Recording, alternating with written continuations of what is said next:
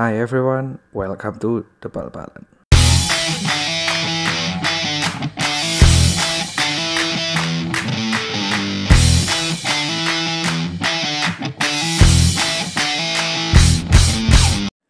enam September dua ribu sembilan belas, balik lagi sama gua Tommy di podcast The Bal Balan. Wih, long time no see ya. Lagi-lagi recap di penghujung minggu mendekati weekend. Alasan apa lagi lo kali ini ya? Enggak ya temen-temen, enggak, enggak alasan ya. Kan kemarin Selasa udah upload yang drawing U C L, jadi ya ya kasih jeda dikit lah. Kayak gitu. Lagian kan hari ini, eh hari ini apa minggu ini kan international break. Jadi gua rasa untuk bahas recap pertandingannya yang minggu lalu tuh masih masih oke okay lah. Karena kan udah beda beda ini apa beda ranah tanding. Sekarang kan timnas udah ngeles mulu ya, kebanyakan ngeles emang ya.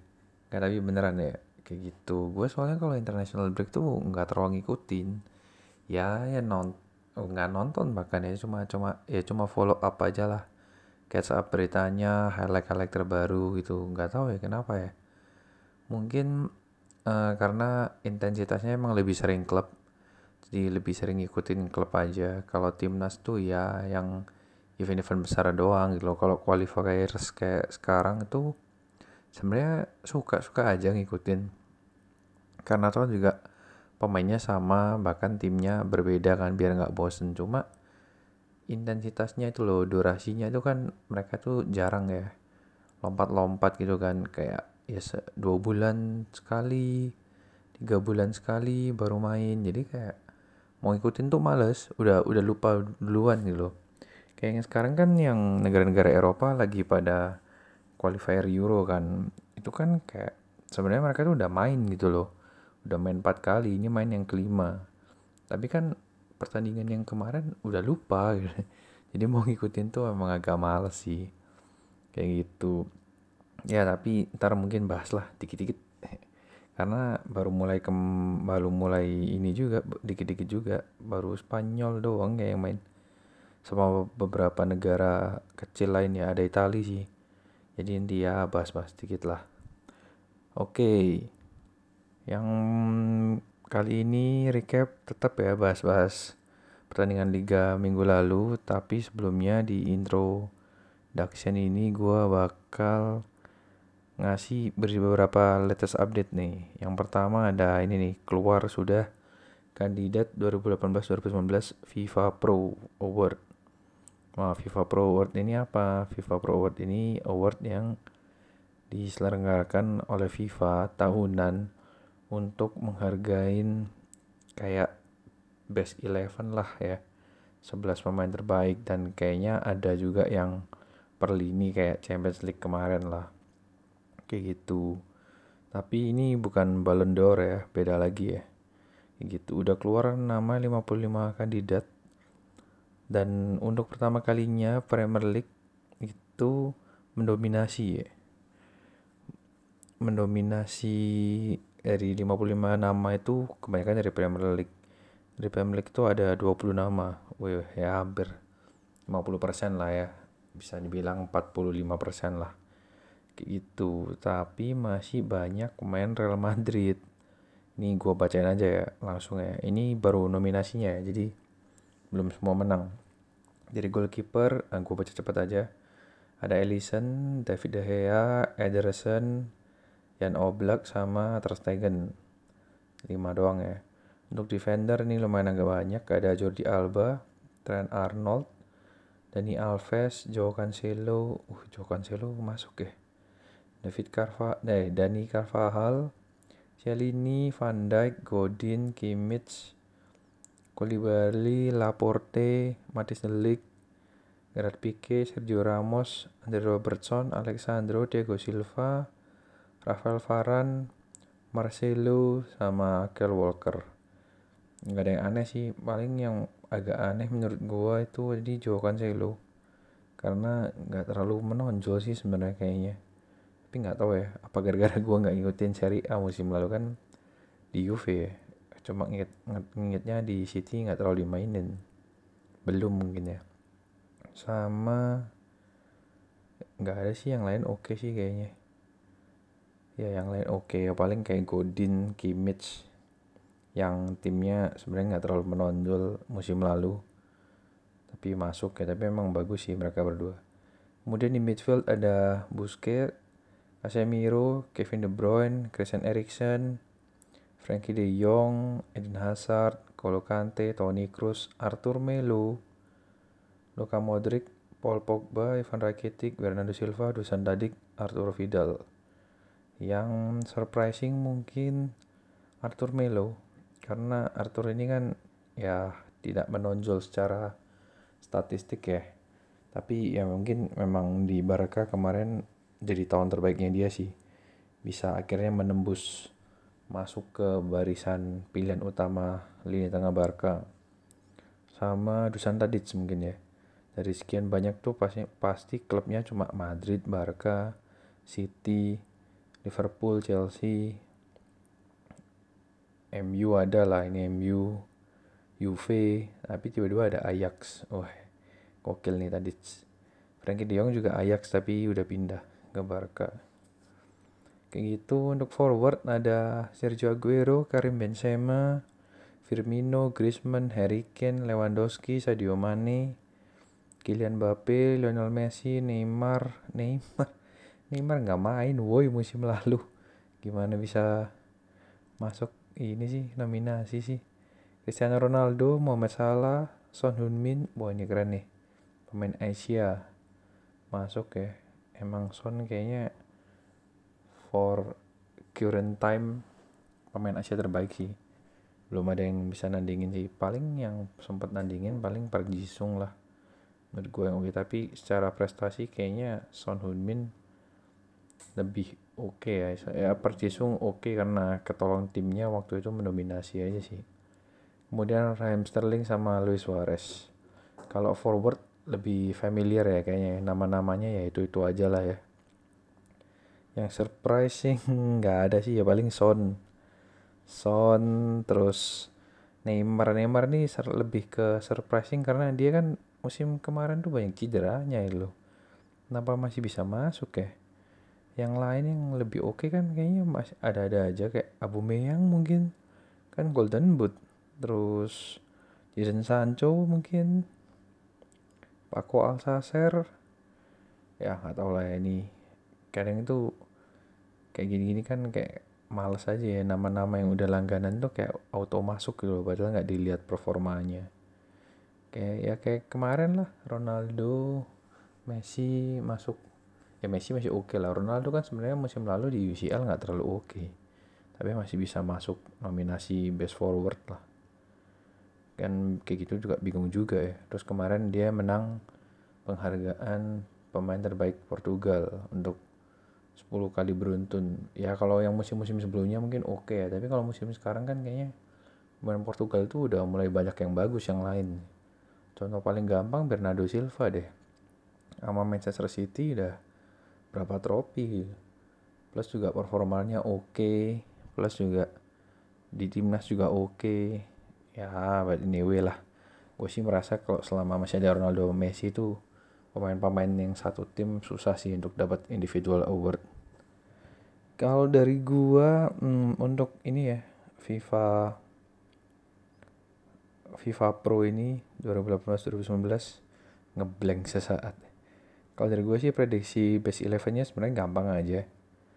Yang popular opinion sih pasti. Yang pertama kiper Alisson, untuk defender ada empat, ada Jordi Alba dari Barca, Van Dijk dari Liverpool, Matthijs de Ligt dari Ajax, Juve, sama Arnold dari Liverpool. Midfieldnya ada De Bruyne, Bernardo Silva, sama Frankie de Jong. Forwardnya ada Salah, Ronaldo, Messi. Ya Ronaldo masih layak lah dibilang yang terbaik kalau overall satu musim ya. Nggak kan kemarin kan, eh kan tadi kan gue bilangnya di Champions League doang. Mendingan yang lain ya, ya paling Aguero. Tapi Aguero kan uh, kolektif ya, ya kayak gitulah. Ya anyway menurut gue kayak gitu, kita lihat saja nanti siapa yang menang di FIFA Pro Best eleven. Kemudian nah ini yang nyambungin tadi gue bilang ya, ada Euro dua ribu dua puluh qualifiers ini sebenarnya udah main lima kali. Mereka itu udah main, ini pertandingan yang kelima. Ya ngacak sih, ada yang udah lima, ada yang masih empat, ada yang udah tiga.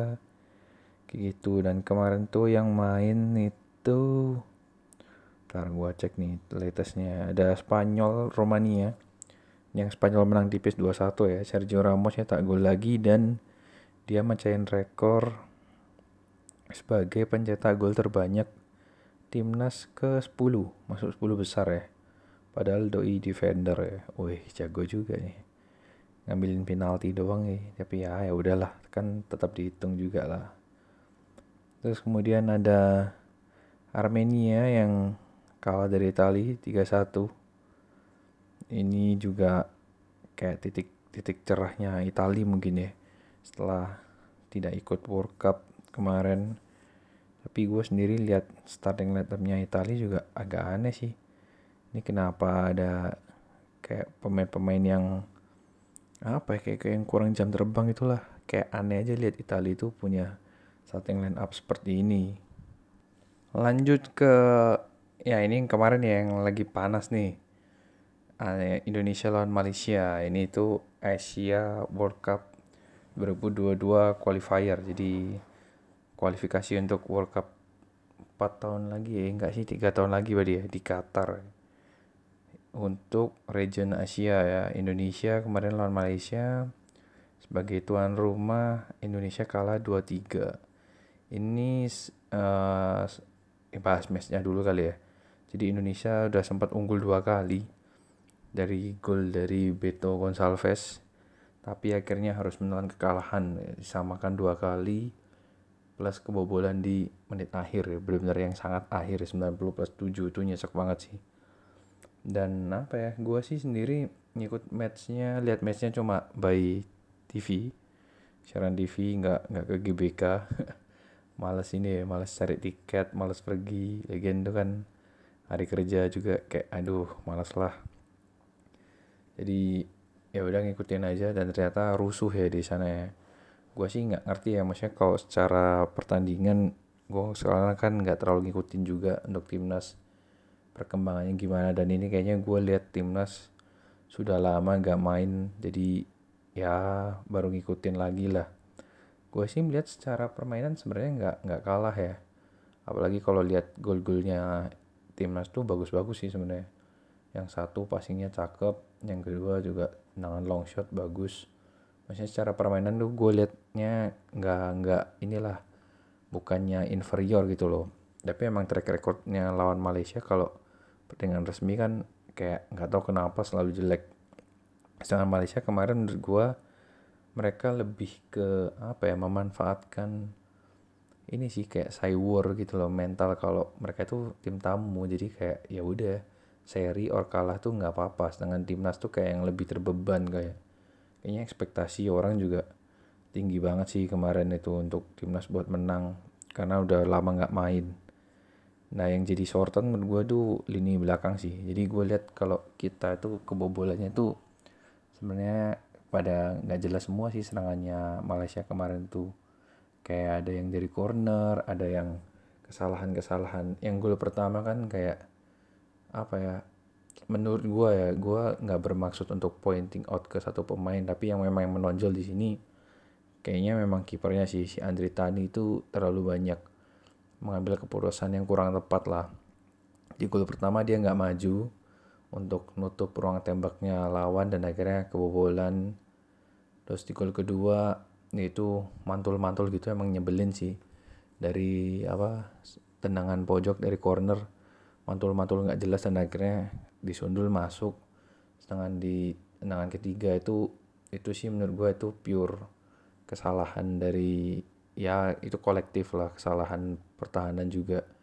Tapi kayak mereka tuh, tuh udah lemes lah kayaknya, udah udah capek. Dan menurut gue ada faktor juga untuk udah nggak konsen gitu loh, karena ya seperti yang kalian tahu kemarin tuh sebenarnya berakhir rusuh ya, rusuh banget. Dan setelah ditelaah itu ternyata rusuhnya dari dari kita, dari timnas Indo, supporter timnas Indo. Dan itu tuh apa ya, ya in in a way itu memalukan sih menurut gue. kayak somehow kayak kenapa hal-hal seperti ini di tahun dua ribu sembilan belas masih terjadi gitu loh di kalangan fans timnas kita, kayak kayak nggak nggak inilah nggak growing up. Tapi sebenarnya kalau gue ngikutin beritanya itu ada kecurigaan kalau ini tuh sebenarnya oknum sih, maksudnya kayak orang-orang yang memang intensinya datang ke sana tuh bikin rusuh, bukan buat untuk lihat sepak bola atau buat pertandingan, buat nonton, buat support timnas. Tapi apapun itu menurut gue rusuh tuh nggak bisa ditolerir sih. Jadi dari pihak stadion juga official harus benar-benar sigap, harus benar-benar mengamankan dengan segala cara. Apalagi yang diserang tuh tim pendatang kan, fansnya tim pendatang gitu. Kita kan sebagai tuan rumah tuh harusnya bisa memfasilitasi dengan baik gitu hal seperti ini. Kedua juga uh, untuk apa dari negara, dari S S I, dari ya FIFA udah pasti ngehukum kan. Nah kalau kayak gini kan udah pasti kita yang dirugikan. Tapi S S I juga harus tegas gitu loh untuk menghukum ya. Gue nggak ngerti sih mau regulasinya seperti apa, entah harga tiket dimahalin atau gimana, gue nggak ngerti juga. Cuma untuk hal seperti ini tuh benar-benar harus diambil tindakan nyata sih, supaya nggak kulang lagi. Lagian deh, gara-gara mereka rusuh gitu kan, injury apa pertandingannya sempat dihentikan dan akhirnya injury time delapan menit. Kita kebobol di sembilan puluh plus tujuh ya. Logikanya, kalau kalian nggak rusuh itu kita cuma seri gitu loh. Ya meskipun tuh nggak bisa dijadiin alasan juga. Cuma kan kayak gini tuh kan kayak lu datang ke stadion bukannya bikin timnas menang malah bikin timnas kalah gitu kan. Itu kan ngapain lu datang ke stadion gitu loh, percuma juga gitu kan. Jadi menurut gue, ya gue berharap lebih, ya kalau memang masih ada, gue sih yakin penonton dan supporter Indonesia udah dewasa lah zaman sekarang gitu loh, dua ribu sembilan belas gitu. Tapi kalau memang masih ada, ya segera bertobat lah kalian itu. Gue gak ngerti lagi sih apa yang ada di pikiran kalian. Kayak rivalitas tuh biasa gitu loh di sepak bola ya. Namanya orang kan berkompetisi, olahraga pasti punya rival, pasti punya uh, saingan gitu loh. Dan persaingan yang sehat tuh gak masalah, kalau menang kalah mah biasa. Kalau kalah ya lu jadi motivasi supaya lebih baik, kalau menang ya udah lu rangkul yang kalah gitu loh, sportivitas. Tapi gak kayak gini, gak norak kayak gini. Salah satu yang bikin gua sebel selama ini kalau ngikutin timnas sih sebenarnya ya ini loh, hal-hal kayak gini tuh yang masin banget sih. Apa kalian gak mikir gitu loh, nanti itu Indonesia juga ada away gitu kan, keluar ke negara-negara lain itu kalau fansnya sana ngelakuin hal yang sama gimana gitu kan, kayak nggak kelar-kelar kayak gitulah. Tapi gue agak males sih balasnya karena ini nge- jadi ngegas pak balasnya, jadi emosi ya. Ya kayak gitulah, semoga nanti bisa lebih berbenah ya semua fans-fansnya, dan timnasnya juga performanya bisa ditingkatin. Karena ya lagi ya ini tuh bukan turnamen, ini tuh sistemnya kan group stage. Jadi menurut gue selama fokus ke pertandingan berikutnya, bukan berarti kemungkinan itu masih ad, udah ketutup sih, masih masih terbuka lah. Meskipun memang lihat di grupnya emang berat gitu loh, kasarnya Malaysia itu udah lawan paling gampang lah, tanpa mendiskredit Malaysia ya. Karena yang lain kan satu grup tuh berlima, ada Thailand, Vietnam yang kita udah lihat secara ranking aja mereka memang di atas gitu loh. Dan beberapa tahun belakangan mereka punya prestasi di kancah Asia. Sedangkan Indo dan Malaysia itu yang paling gak berprestasi lah dibandingkan dengan lima ini ya. Satu lagi itu United Emirates Arab gitu loh. Itu yang juga kemarin sudah ketemu tim-tim kayak Jepang, kayak Qatar. Sedangkan kita yang masih berkutat dengan Asia Tenggara ya memang agak berat sih, tapi ya menurut gua selama masih fokus sih masih bisa lah kayak gitu ya. Nanti lihat aja lah, kayaknya pertandingan berikutnya lawan Thailand deh, di Thailand. Wah udah panjang nih durasinya, gua langsung cepet aja ya. Ada beberapa latest transfer yang terjadi ini. Gua sebenarnya capek juga nih ngikutin transfer update nih, nggak nggak kelar-kelar semua. Tapi sudah tutup ya tokonya, jadi harusnya udah gak ada lagi transfer. Yang pasti Neymar gak jadi pindah. Iya katanya, katanya beritanya sih nangis katanya. Tapi agak lebay lah kalau nangis lah ya. Cuma ya dia pasti kayak sedih tuh, gak tahu tuh gimana maintain hubungannya sama P S G. Jadi ada yang lucu tuh menurut gue, ada Keylor Navas yang dipindah ke P S G dan tuker sama Areola ya. Kayak gak ngerti lah, menurut gue Navas sih bagus sih. Ya mungkin Madrid mau fokus sama Thibaut Courtois. Kemudian ada siapa lagi ya, ini gue run through nih. Icardi juga akhirnya ke ke P S G setelah sekian lama drama dengan Lukaku. Sebenarnya the time Icardi kasih nomornya ke Lukaku, gue udah ini sih udah tahu kalau dia bakal cabut. Eh kok drama with Lukaku, drama with Inter. Itu ya agak gak jelas sih pindah ke P S G, tapi ya kalau lihat kondisi sekarang dengan Neymar yang malas-malasan kayak gitu, terus Cavani dan Mbappe yang cedera, gue rasa mungkin Icardi bisa steal the show ya, dan mungkin kedepannya bisa jadi andalan di sana sih. Terus Andre Silva pindah dari Milan ke Frankfurt, ini gantiin Luka Jovic. Kemudian siapa lagi siapa lagi Mkhitaryan ke Roma ya. Banyak ya kayaknya bintang Premier League pindah ke Serie A ini. Kemudian ada ini Areola tadi, terus Kalinic juga dari Atletico ke Roma. Oh Roma lumayan lah ya, transfer-transfer pemain-pemain bekas. Terus Rafinha dari Barca ke Celta Vigo di loan. Kemudian siapa lagi ya, kayaknya itu deh. Ada lagi kayaknya yang oke, sisanya mah gak penting. Oh ini nih Falcao Falcao El Tigre pindah ke Galatasaray, itu lumayan bombastis sih ini apa promosinya, nggak tahu tuh jadi vlog nggak di sana. Terus ya udah sih itu buat transfer update. Kalau buat injury update sebenarnya ada, tapi gue nggak mau terlalu inilah. Kalau injury kayaknya kurang seksi beritanya. Yang paling yang heboh kan ya Aaron Wan-Bissaka, Paul Pogba, banyak kan pemain M U sih. Gue nggak ngerti lagi nih, M U udah penampilannya bapuk, pemainnya pada cedera, gimana ntar nih nasibnya. Next week itu bakal lawan Leicester lagi. Waduh, ya Allah sabar ya, Leicester belum kalah lagi musim ini. Ya udahlah, itu buat transfer update, berdoa saja buat M U. Oke, langsung masuk ke recap ya. Ini gua tuker nih recapnya nih, gua bahas Premier League dulu deh section pertama, supaya ya beda aja. Oke, yang ini remind karena udah hampir satu minggu, belum lah ya, masih lima hari ya. Yang pertama ada Everton yang mengalahkan Wolverhampton tiga dua. Ini lumayan surprising ya, karena Wolf kan performanya lumayan oke okay belakangan. Richarlison cetak dua gol, kemudian Alex Iwobi bintang Arsenal yang dibeli mahal juga mencetak first goalnya.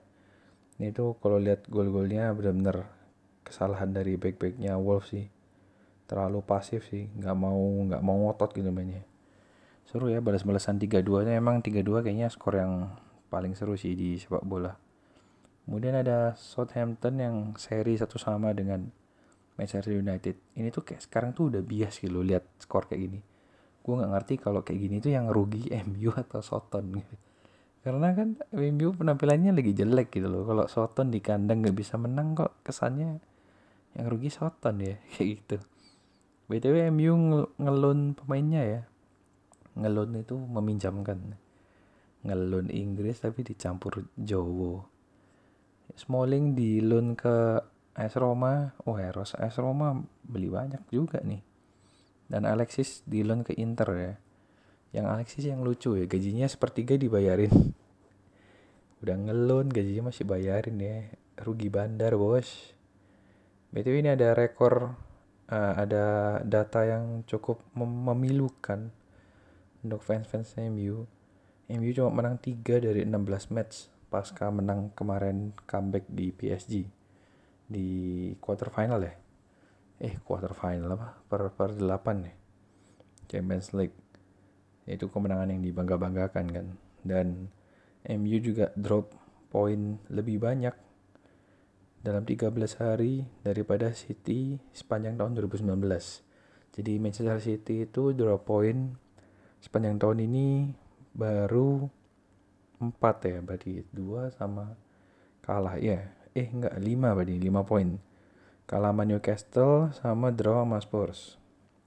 Sedangkan M U sudah draw sama Wolf, loss sama Palace, dan draw juga sama Soton.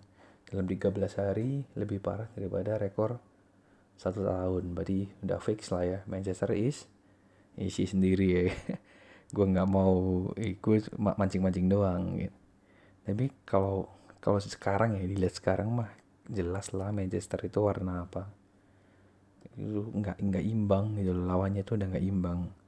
Kalau kalian masih berusaha mendinai, ya kalau masih mendinai tanyain aja gitu. Kalau ntar derby Manchester prediksi skor berapa-berapa, udah gituin aja.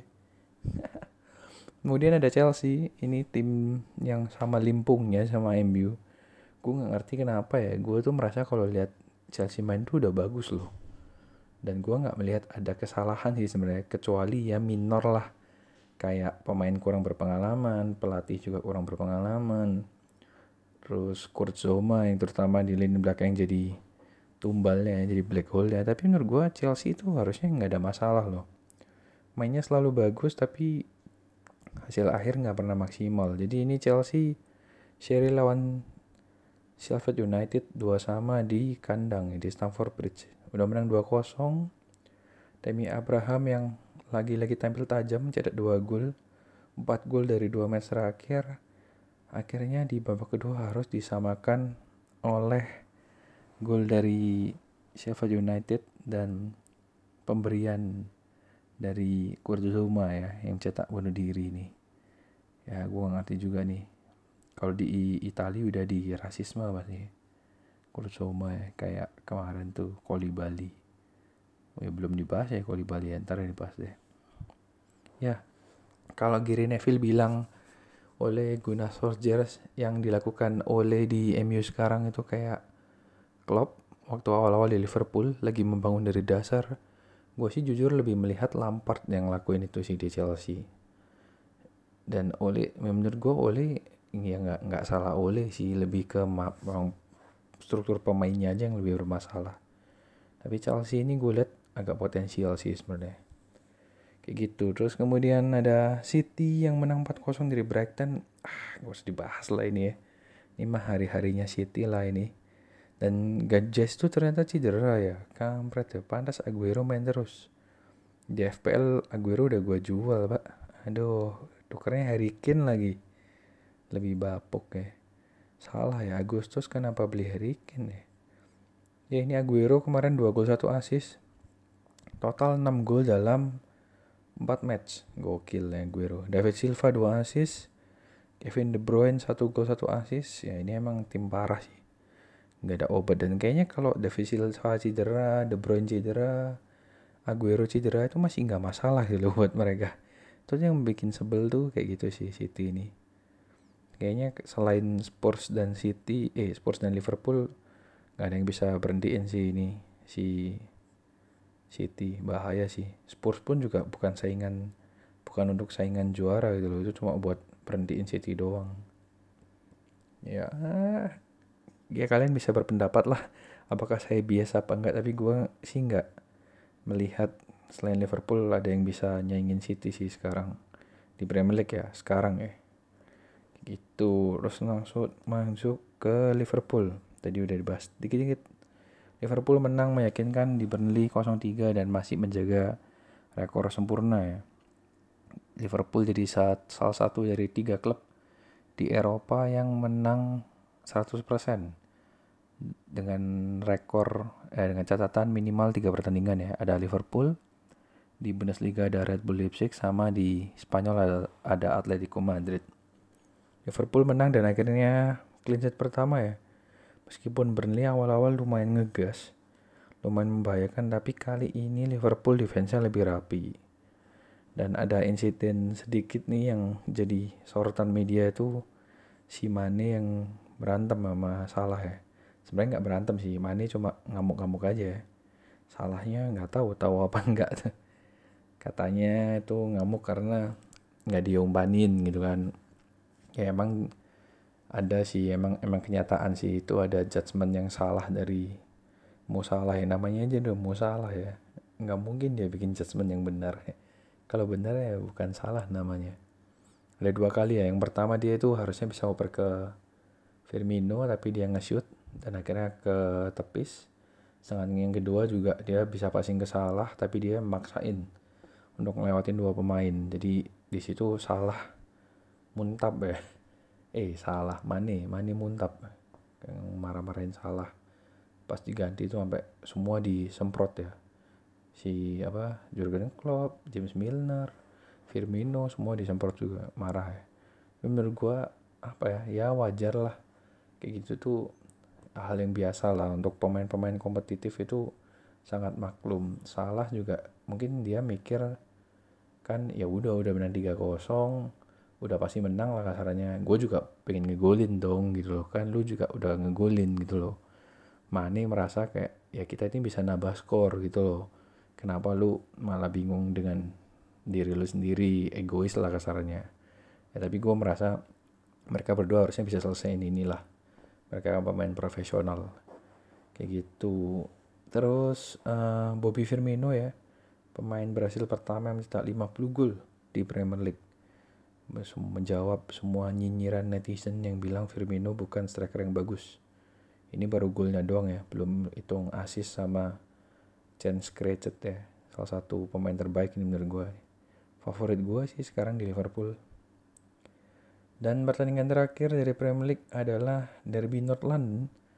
Arsenal yang menjamu Tottenham Hotspur di Emirates Stadium berakhir dengan bagi-bagi poin ya. Masing-masing bawa satu poin alias dengan de- skor seri dua sama. Spurs unggul terlebih dahulu dua kosong. Arsenal coming from behind, satu gol dari Alex Lacazette di penghujung babak pertama dan satu gol dari Aubameyang di babak kedua. Gue nonton ini sama temen gue malam-malam, ya iyalah malam-malam. Dan pertandingannya seru, jujur seru. Arsenal mendominasi, tapi Arsenal seperti biasa, nggak tahu kenapa sangat nggak clinical dalam finishing ya. Menurut gue finishingnya jelek, berantakan, dan apa nggak rapi. Dengan Spurs itu nggak mendominasi, lebih jarang pegang bola, tapi begitu mereka pegang, mereka pastikan itu sampai depan dan ada ujungnya, ada finishingnya, dan finishingnya bagus-bagus. Itu tuh bisa dilihat di statistik di babak pertama. Spurs itu shot on target empat ya, empat dari empat, seratus persen shot on target, dan dua jadi gol meskipun salah satunya penalti. Ya ini menurut gua menunjukkan kualitas ya. Maksudnya Arsenal, gua gak bilang kualitasnya di bawah Spurs, tapi eh sorry Arsenal gue gak bilang kualitasnya jelek, tapi memang masih di bawah Spurs. Spurs tuh lebih, secara menyeluruh lebih bagus. Dari belakang sampai depan mereka lebih bagus. Pelatihnya juga menurut gue sedikit lebih bagus. Emery masih butuh banyak waktu lah untuk bisa bisa mingle. Eh kok mingle apa sih? Ya pokoknya bisa bisa kompak lah. Satu satu timnya itu bisa bisa kompak, itu butuh waktu lah masihan. Susah banget ya cari kalimat yang tepat ya. Tapi yang pasti kemarin menurut gue pertandingannya memang berakhir dengan sebagaimana mestinya. Hasil imbang itu hasil yang fair buat keduanya. Karena Spurs juga dibilang bagus, sebenarnya nggak terlalu sih kemarin. Dan Arsenal patut mendapatkan poin untuk semangat mereka untuk ngejar Spurs. Yang bagus kemarin dari Arsenal tuh Gendouzi ya. Gue merasa Gendouzi ini bisa jadi kind of central midfield. Jadi nggak usah dijadiin defensive midfield lagi, bisa dimajuin dan mungkin bisa tandem dengan Ceballos. Untuk Ceballos lebih fokus jadi Ozil-nya Arsenal sekarang. Sedangkan di bagian belakang itu bisa pakai Torreira. Yang pasti jangan Saka ya. Lihat tackle-nya Saka itu udah, udah aneh. Apalagi sekarang kapten, aduh pusing lah. Kayak gitu lah. Ya, itu aja dari Premier League. It's a long recap. Gue gak yakin bisa kelarin semua ini, tapi ya I have to. Kita break sejenak untuk masuk ke segmen kedua ya. Kita bahas liga-liga yang belum dibahas.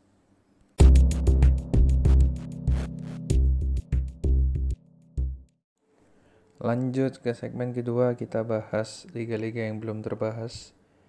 Iya, liga-liga yang belum terbahas ya. Jadi segmen pertama lumayan panjang durasinya, jadi gue bakal lumayan cepetin di sini. B T W jangan lupa cek Instagram The Bal Balan, T H E B A L dua A N. Gua posting segmen baru di sana ya, klasemen ya. Gua bakal power ranking dan udah masuk minggu kedua. Bisa cek di sana nanti seberapa berubahnya dari minggu pertama ya. Oke, langsung lanjut ke Liga Prancis. Di Liga Prancis ini ada yang pertama ada Strasbourg yang seri dengan A S Monaco dua sama. Ini tuh sebenarnya gue mulai berpikir ya bahwa Monaco kayaknya sekarang udah bukan tim gede lagi sih. Jadi ini gue bikin kayak apa ya, perjanjian, perjanjian, perjanjian dengan diri sendiri. Kalau Monaco musim depan, eh musim depan, minggu depan setelah international break belum menang juga, gue nggak mau bahas Monaco lagi sih. Habis nggak ada yang dibahas gitu. Falcao-nya juga akhirnya pergi kan, nggak jelas pak sekarang pak Monaco ya. Slimani dua gol tapi kemudian disamakan jadi dua sama. Ya paling nggak untuk pertandingan kali ini Monaco nggak strike red card lagi lah. Kemudian ada match, tuan rumah match yang kalah sama P S G dua kosong di kandangnya match ya. Kali ini De Maria sukses mengeksekusi penalti setelah musim kemarin. Kok musim lagi sih? Minggu kemarin. Setelah minggu kemarin berguru sama Rashford dan Pogba ya. Penaltinya nggak masuk ya. Kopo Moting juga masih tajam, masih jadi pilihan yang tajam. Setelah jadi serepnya Cavani, Mbappe yang cedera, dan ya yang gue mention ya, Icardi datang, jadi kayaknya mungkin Kopo Moting abis ini gak main lagi. Icardi yang main ya. Neymar juga gak jadi cabut. Gue gak ngerti Neymar ini fit apa enggak sih sebenarnya. Kok gak main-main deh. Kayaknya abis ini main sih. Udah fix gak cabut soalnya. Menjilat ludah sendiri. Rasain deh. Gue udah gak, gak ada respect-respectnya sih sama Neymar. Menurut gue dia udah sangat gagal jadi pemain yang profesional. Jadi kayaknya harus cari pemain berhasil favorit baru. Oh Firmino, Firmino. Udah fix Firmino. Cepat banget ya pindahnya. Ya itu Liga Prancis ya. Gak menarik emang gak dibahas ini. Ngapain sih bahas ini. Langsung masuk ke Bundesliga, Liga Jerman. Yang pertama, pertandingan pertama yang akan dibahas ada Borussia Mönchengladbach. Ini nih lucu namanya, susah soalnya. Kalau dibaca sepintas gitu, kalau orang nggak tahu tuh susah melafalkannya. Mönchengladbach sendiri kalah satu tiga dari Timo Werner. Timo Werner ya, dari Red Bull Leipzig ya. Kenapa kalah satu tiga dari Timo Werner? Ya karena golnya semua diborong sama Timo Werner ya, satu orang ya. Gue tuh musim-musim udah sebenarnya dari dua musim kemarin sih datengin Nabi Keita itu udah ada beritanya bahwa Timo Werner-nya juga mau didatengin ke Liverpool, dan gue semenjak itu jadi ngikutin lah beritanya nih Timo Werner emang jago beneran apa enggak sih. Dan kayak waktu itu kan emang jago kan, kayak peak-peak seasonnya dia lah sampai akhirnya dia masuk ke timnas dan lain sebagainya. Tapi setelah itu gak jadi rumornya dan sempat menurun kayaknya. Terus gue liat sekarang dia agak agak gempal pak, badannya tuh kayak agak gendut dikit. Tapi setelah melihat pertandingan kemarin ternyata memang masih jago ya. Bisa hat-trick di tandang dan lumayan cepat loh larinya meskipun gempal kayak gitu. Ya boleh lah ya join Liverpool musim depan ya. Buat serepnya Firmino. Kan kita butuh striker yang tajam katanya. Kemudian ada Bayern Munchen yang menang enam satu dari Mainz. enam satu bro, gak tanggung-tanggung ya. Kebobolan duluan, tapi langsung ngamuk dan dibalas enam gol. Nah, yang lucu di sini enam golnya ini dibagi semua ya. Jadi Munchen ini gak kayak Mane sama Salah yang rebutan ya. Dia akur. Pertanyaannya dia akur dan bisa bagi-bagi. Inilah bagi-bagi bagi-bagi hasil lah. Nah tapi yang lucunya dari enam gol yang dibagi itu sama sekali nggak ada Coutinho, ya, pemain baru nih Coutinho. Gol nggak ada, assist nggak ada, ya ampun kasihan ya Coutinho ya. Apakah ini dimusuhin atau gimana gue nggak ngerti. Gue nggak lihat pertandingannya secara detail sih, cuma lihat highlight doang kayak gitu ya. Yang pasti Munchen menang dan ah weh, kok jadi balik jago lagi. Padahal gue udah sempet seneng nih Munchen lumayan error nih awal-awal seri sama Hertha Berlin. B T W banyak pemain baru yang Munchen yang ngegolin juga. Ada Be- Benjamin Pavard, kemudian ada Ivan Perisic, dan ada Alphonso Davies. Siapa ini Alphonso Davies? Kayaknya dari Swiss ya, pemain muda yang dari Swiss. Main akademi kayaknya. Dan ini pertandingan pamungkasnya nih di Bundesliga ya. Kalian tahu lah ya apa ya. Union Berlin menang tiga satu dari Borussia Dortmund ya. Gua tarik semua prediksi gua, analisa gua, hipotesa dan sotoy-sotoy lainnya yang beranggapan bahwa Spurs eh kok Spurs Dortmund bakal juara Bundesliga, bakal jadi saingan yang kuatnya Munchen, bakal menyusahkan Munchen ya. Kayaknya gue tarik deh. Kayaknya Dortmund ini emang sosok-sosoknya jadi tim yang membumi gitu loh. Gak bisa, udah dipuji-puji dikit tuh gak bisa. Maunya yang gak usah dipuji orang, gak usah diperhatiin orang, ya itu Dortmund deh. Gue gak ngerti ya kenapa ya. Ya emang sih liga itu ada kalanya lalu angin-anginan, gak bisa lu menang terus. Atau ya sesekali seri oke okay lah.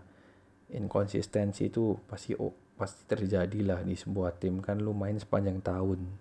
Mustahil lah hasilnya itu sempurna. Ya tapi gak kalah sama tim promosi dong. Kalian tiga satu lagi kan, mainnya full tim padahal. Terus kayak ini tuh baru match di ketiga itu loh. Union Berlin ini bahkan gak pernah menang di Bundesliga ya. Ini kemenangan mereka pertama kali di Bundesliga. Respect abis ya. Dan menangnya dari Dortmund. Prasejarah banget nih.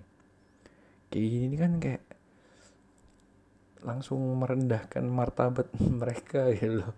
Martabat ya lebay ya. Dan Bundesliga kayaknya udah gak jadi, gak jadi seru lagi untuk dilihat gitu. Langsung kastanya melorot ke dekat kasta Liga satu ya. Kenapa yang bisa kalah kayak gini? Kalau kayak gini kan ya kasarnya bisa dibilang nih Munchen auto juara lagi nih. Ya kayak gitulah ya. Dortmund tuh mengecewakan sih Dortmund. Ya udahlah, bukan fans utamanya Dortmund sih. Itu dari Bundesliga, terus kita beralih ke Liga Spanyol. Duh, cepet nih balasnya.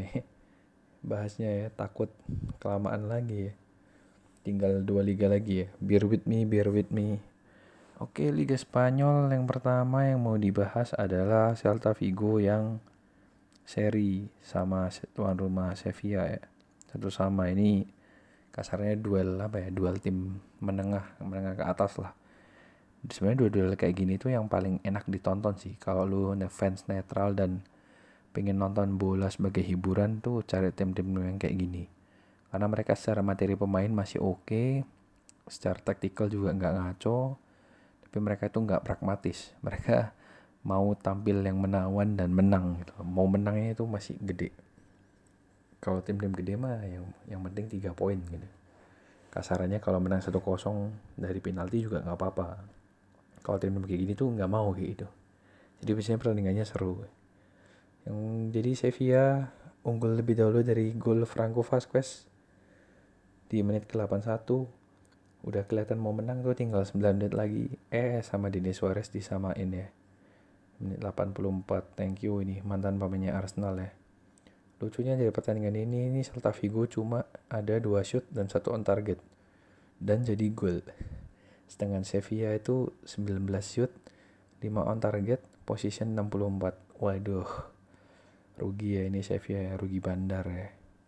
Betulnya pelatihnya Sevilla sekarang ini Mister Lopetegui ya. Mister banyak drama nih kemarin. Nggak jadi ke Madrid.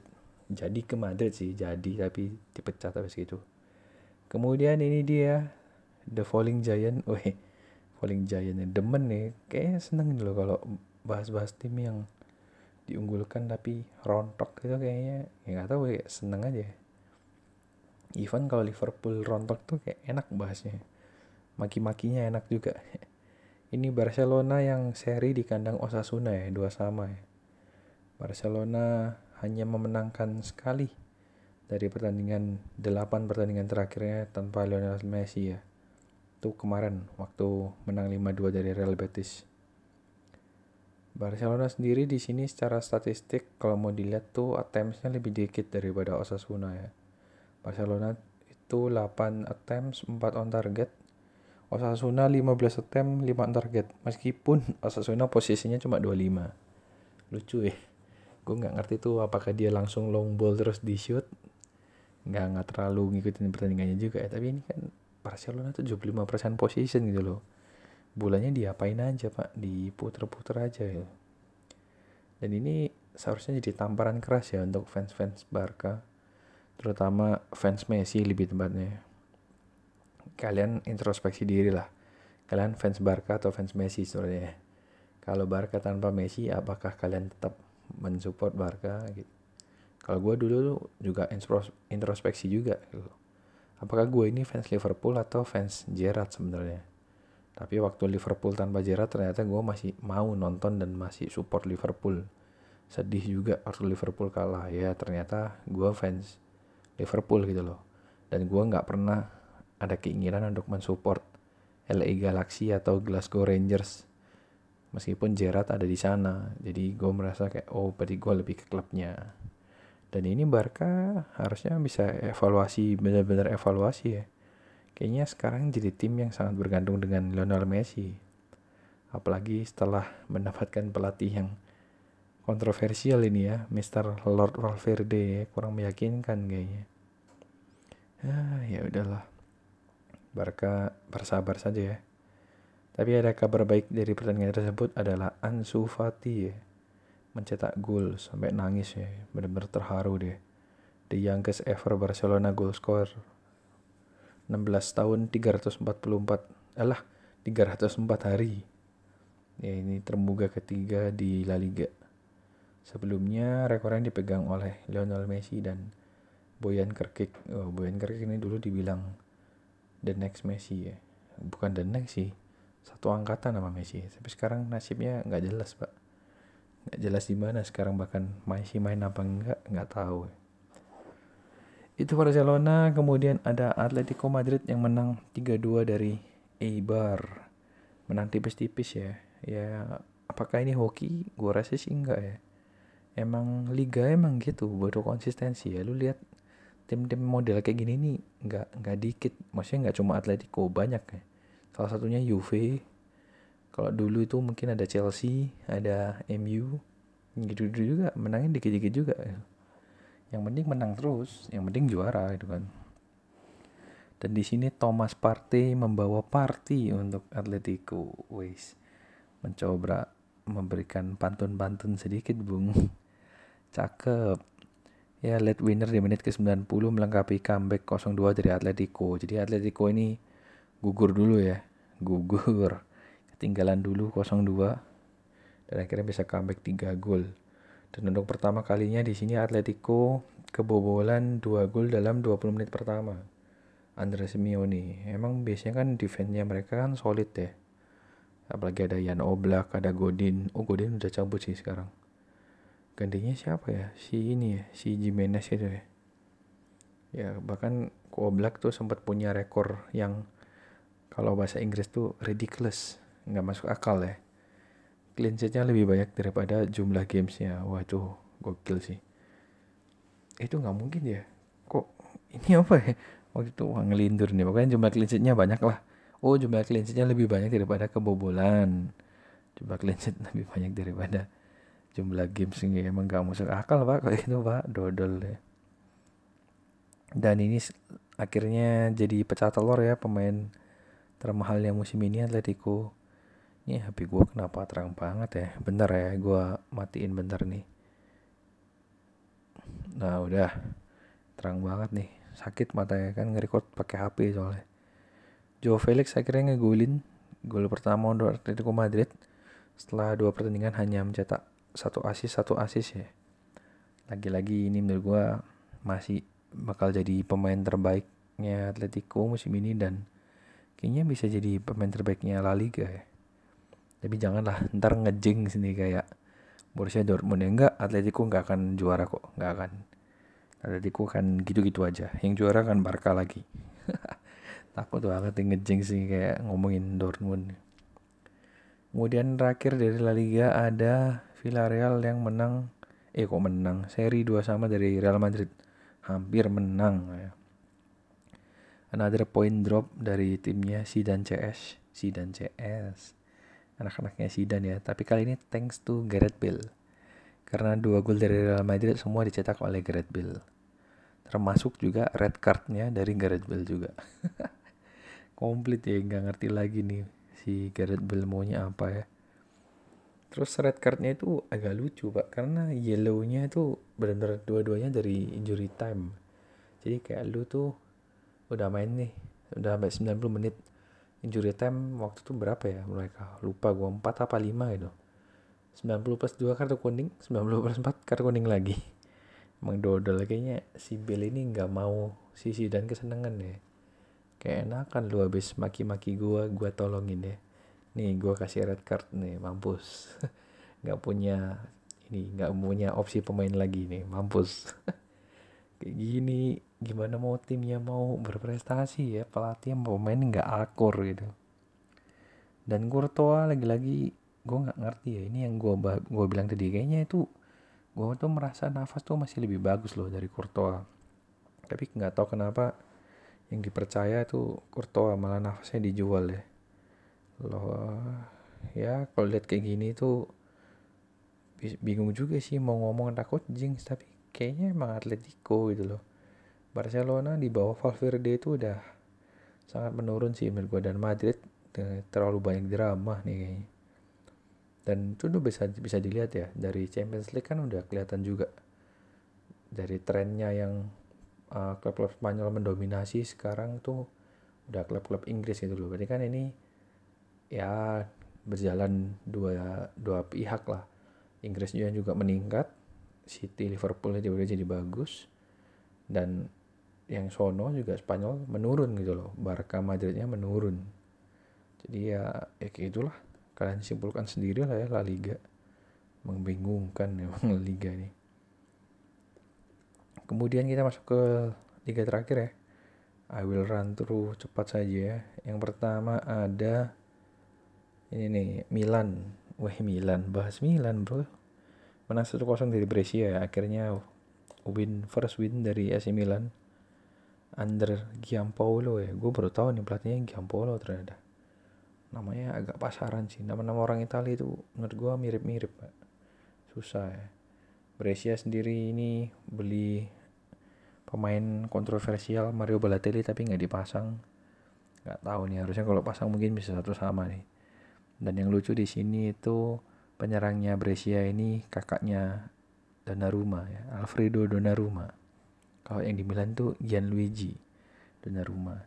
Udah saya war saya war saya akan membobol gawang adik saya sendiri. Eh nggak ngegolin, ngomong doang gede bos.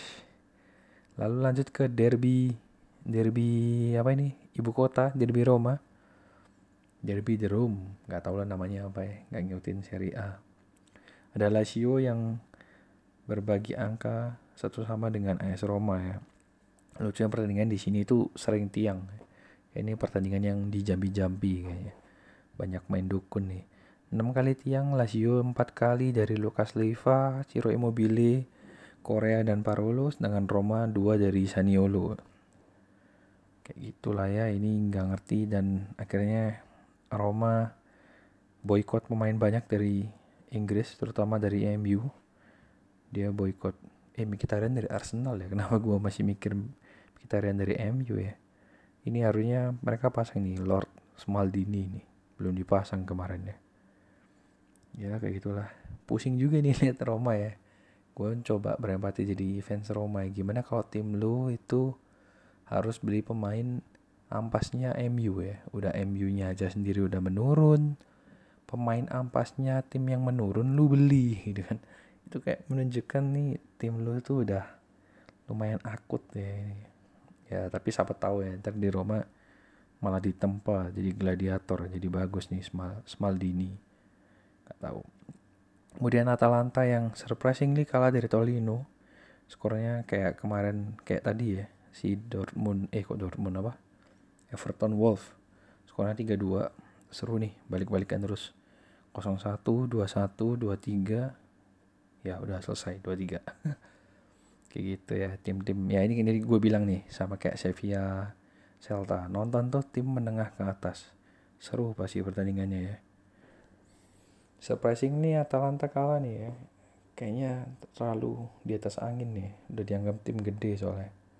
Mungkin Torino musim ini yang akan menggantikan spot Atalanta masuk Big Four, bisa jadi. Kemudian ada Cagliari yang kalah sama Inter satu dua. Tuh kan emang tim-tim kayak gini nih emang menang-menang tipis nih. Si Antonio Conte kan dulu kan bawa Chelsea juga gitu tuh, menang tipis-tipis. Kemudian uh, yang jadi sorotan di sini Lukaku ya, kembali kena racial abuse. Nah, memang ini fans Cagliari emang terkenal rusuh sih emang. Kayak fans-fans oknumnya Indo yang bikin rusuh juga. Bukan fans Indo secara keseluruhan ya, tolong di garis bawah ya. Tapi B T W lucu juga ya, ini Lukaku jadi pendang penaltinya Inter ya. Emang gak ada yang lain ya. Ya kayak gitulah pokoknya, yang penting Lukaku ngegolin, mantap. Inter menang lagi, mantap. Kemudian yang terakhir adalah pertandingan terseru di game week Serie A kemarin, ada Juve bertemu dengan Napoli, skornya empat tiga. Mantap bos, Itali banjir gol. Kipernya gabut semua. Chiellini sendiri cedera dan akhirnya yang dimainin ini Matthijs de Ligt. Akhirnya ini ya, punya kesempatan ya. Apakah Chiellini diselengkat sama Matthijs de Ligt waktu mandi ya. Makanya cedera supaya Matthijs de Ligt bisa main ya. Unggul tiga nol dulu ternyata Juve. Dan di menit enam puluh lima gak tahu kenapa tiba-tiba kebobolan-kebobolan terus jadi tiga sama. Baru akhirnya di menit-menit terakhir Koulibaly sama kayak Kurzoma ya, bunuh diri ya. Apakah ini konspirasi? Waduh, tidak tahu. Emang Juve emang klub yang kerap dengan konspirasi memang. Siapa tahu, bisa jadi ya. Jadi sorotan lain selain Koulibaly ini Matthijs de Ligt ya. Ngotot-ngotot minta main, begitu main ampas ternyata mainnya ya. Tiga gol itu kalau mau di dilihat dengan seksama, wes itu semua Matthijs de Ligt mengambil peran di keteledorannya Matthijs de Ligt nih. Gol pertama dia nggak marking Manolas, akhirnya Manolas bisa nyundul dan gol. Di gol kedua dia jalan kaki, nggak align sama back yang lain untuk masang offside trap, akhirnya Lozano bisa ngegolin.